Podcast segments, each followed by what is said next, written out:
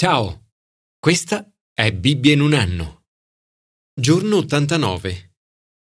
È cresciuto in uno dei quartieri più difficili di Manchester. Suo padre era alcolizzato. A 15 anni ha lasciato la scuola, è scappato di casa, viveva per strada. Si è unito a una gang.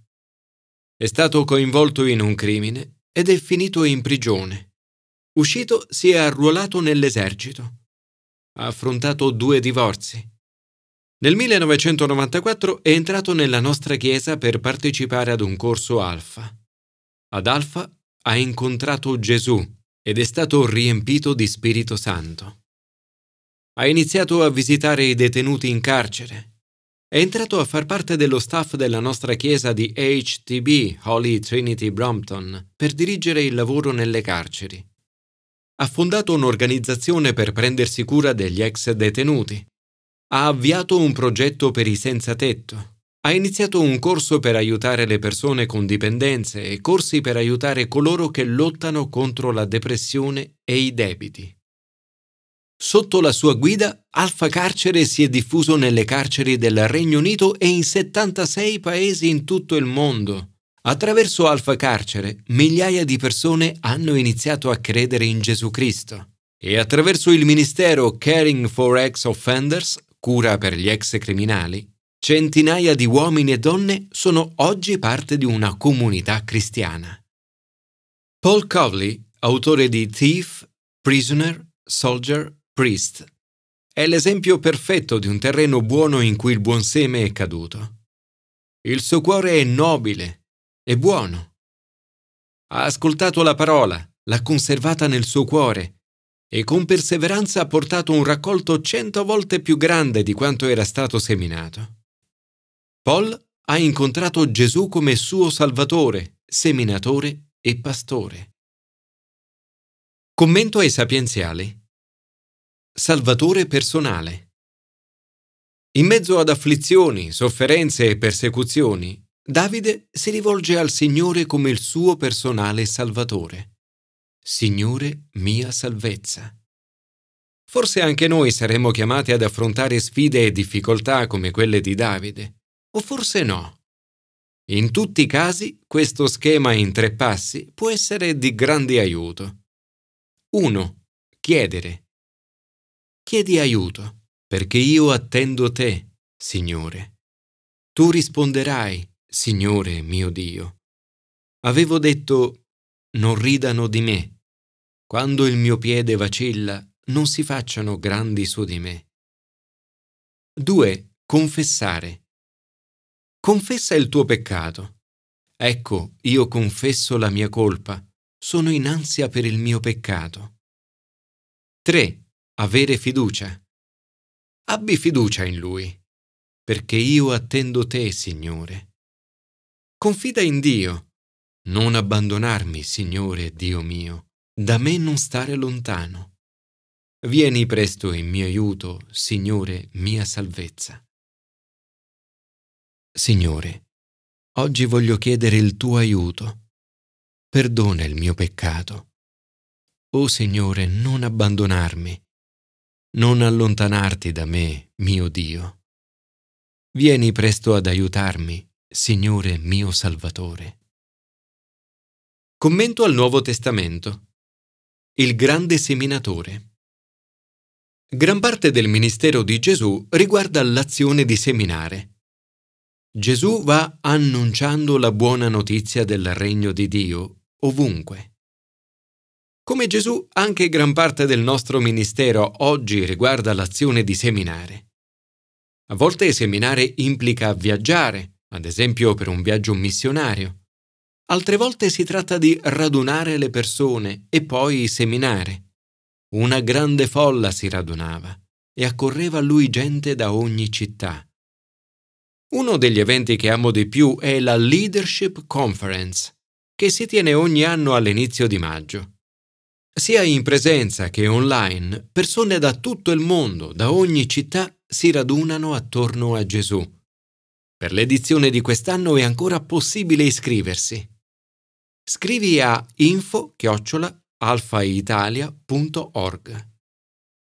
Nella sua opera di seminatore Gesù non è solo. Ha con sé un team con al centro dodici uomini e anche alcune donne. Nel ministero di Gesù le donne svolgono un ruolo molto importante. Tra le molte cose servono il team con i loro beni. Nel brano troviamo la descrizione che Gesù fa ai suoi discepoli della parabola del seminatore. Loro, come noi, stanno cercando di seminare il seme della parola di Dio. A volte hanno successo, altre volte meno. Non tutte le persone rispondono allo stesso modo. 1. Duri di cuore. Alcuni non crederanno, i semi caduti lungo la strada sono coloro che l'hanno ascoltata, ma poi viene il diavolo e porta via la parola dal loro cuore, perché non avvenga che, credendo, siano salvati. 2. Codardi. Non ho mai incontrato una persona forte con un passato facile. La fede è sempre messa alla prova. I problemi nella vita sono quasi inevitabili alle parole di Gesù alcuni rispondono con grande entusiasmo iniziale, ma che poi non dura.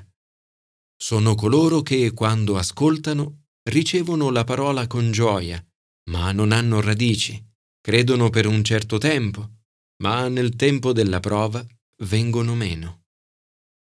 3. Poco convinti. Altri sembrano molto convinti, ma in seguito abbandonano a causa delle preoccupazioni, ricchezze e piaceri della vita e non giungono a maturazione. Sono quelli che ascoltano e ricevono il seme, ma questo cade in mezzo ai rovi e non produce nulla. Vivono le giornate preoccupandosi del domani, facendo soldi e divertendosi. 4. Puri di cuore.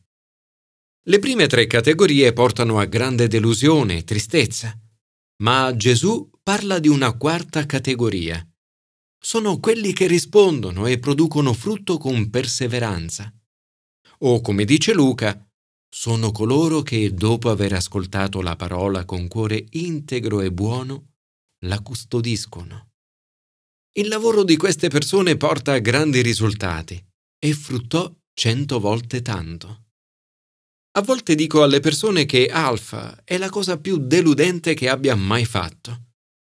Lo dico pensando a quelle persone che a volte rispondono negativamente o abbandonano il corso. Ma se leggiamo le parole di Gesù, scopriamo che questo tipo di risposta è normale.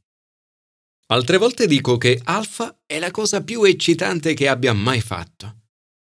E lo dico pensando a quelle persone che rispondono con tutto il cuore al seme che è stato in loro seminato, come Paul Cowley. In queste persone il corso ha un impatto enorme, cento volte più grande di ciò che è stato seminato. Ed è proprio questo che vediamo più e più volte nella vita di coloro che incontrano Gesù. Pieni di Spirito Santo, tornano a casa, ne parlano ai loro amici, e hanno così un grande impatto sulla società. Queste parole di Gesù non riguardano solo gli altri, riguardano me e te. Ogni volta che ascoltiamo la parola di Dio, ad esempio quando leggiamo la Bibbia o ascoltiamo un talk, dovremmo porre sempre molta attenzione a come ascoltiamo la parola di Dio. In un certo senso tutta la tua vita è una risposta alla parola di Dio. Più risponderemo, più ci sarà dato. Signore, ti ringrazio per il potere della tua parola di cambiare la vita. Aiutami a non scoraggiarmi per le delusioni, ma a continuare a seminare il seme della tua parola. Grazie per la grande gioia che c'è quando vediamo che i semi mettono radici nella vita di una persona e producono un raccolto cento volte maggiore di quello che è stato seminato. Commento all'Antico Testamento. Pastore Supremo. Alla fine della sua vita, Mosè si rende conto della necessità per il popolo di Dio di avere un leader.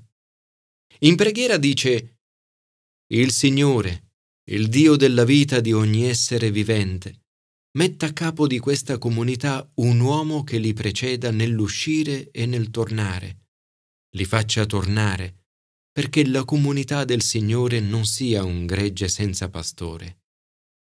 Dio ascolta la preghiera di Mosè e nomina Giosuè suo successore. Di Giosuè Dio dice, uomo in cui è lo Spirito.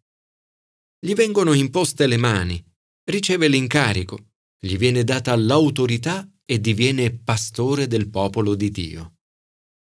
Pastore era un termine comune per re e governanti all'epoca. La preoccupazione di Mosè per il popolo del Signore prefigura la preoccupazione di Gesù per il suo popolo. Nel vedere le folle di persone accorrere attorno al suo ministero, ne sentì compassione perché erano stanche e sfinite come pecore che non hanno pastore. Questa immagine del leader cristiano come pastore è ripresa in diversi punti del Nuovo Testamento. Pietro dice Pascete il gregge di Dio che vi è affidato, sorvegliandolo non perché costretti, ma volentieri, come piace a Dio, non per vergognoso interesse, ma con animo generoso, non come padroni delle persone a voi affidate, ma facendovi modelli del gregge. Gesù è il pastore supremo. Gesù dice, Io sono il buon pastore il buon pastore dà la propria vita per le pecore. Conosco le mie pecore. Dice poi che un giorno ci sarà un solo gregge, un solo pastore. L'autore della lettera agli ebrei descrive Gesù come il pastore grande delle pecore. Il resto del brano in numeri, con le sue regole sul mangiare e sul bere, per le feste religiose e per il sabato, ci indica ancora una volta la figura di Gesù. San Paolo dice queste cose sono ombra di quelle future, ma la realtà è di Cristo. Gesù è il pastore supremo, il grande seminatore e il salvatore del mondo. Signore, oggi desidero adorarti come il pastore supremo, grande seminatore e salvatore del mondo. Possa io, a mia volta, essere un buon pastore seminare il seme della tua parola e produrre il centuplo di quanto seminato.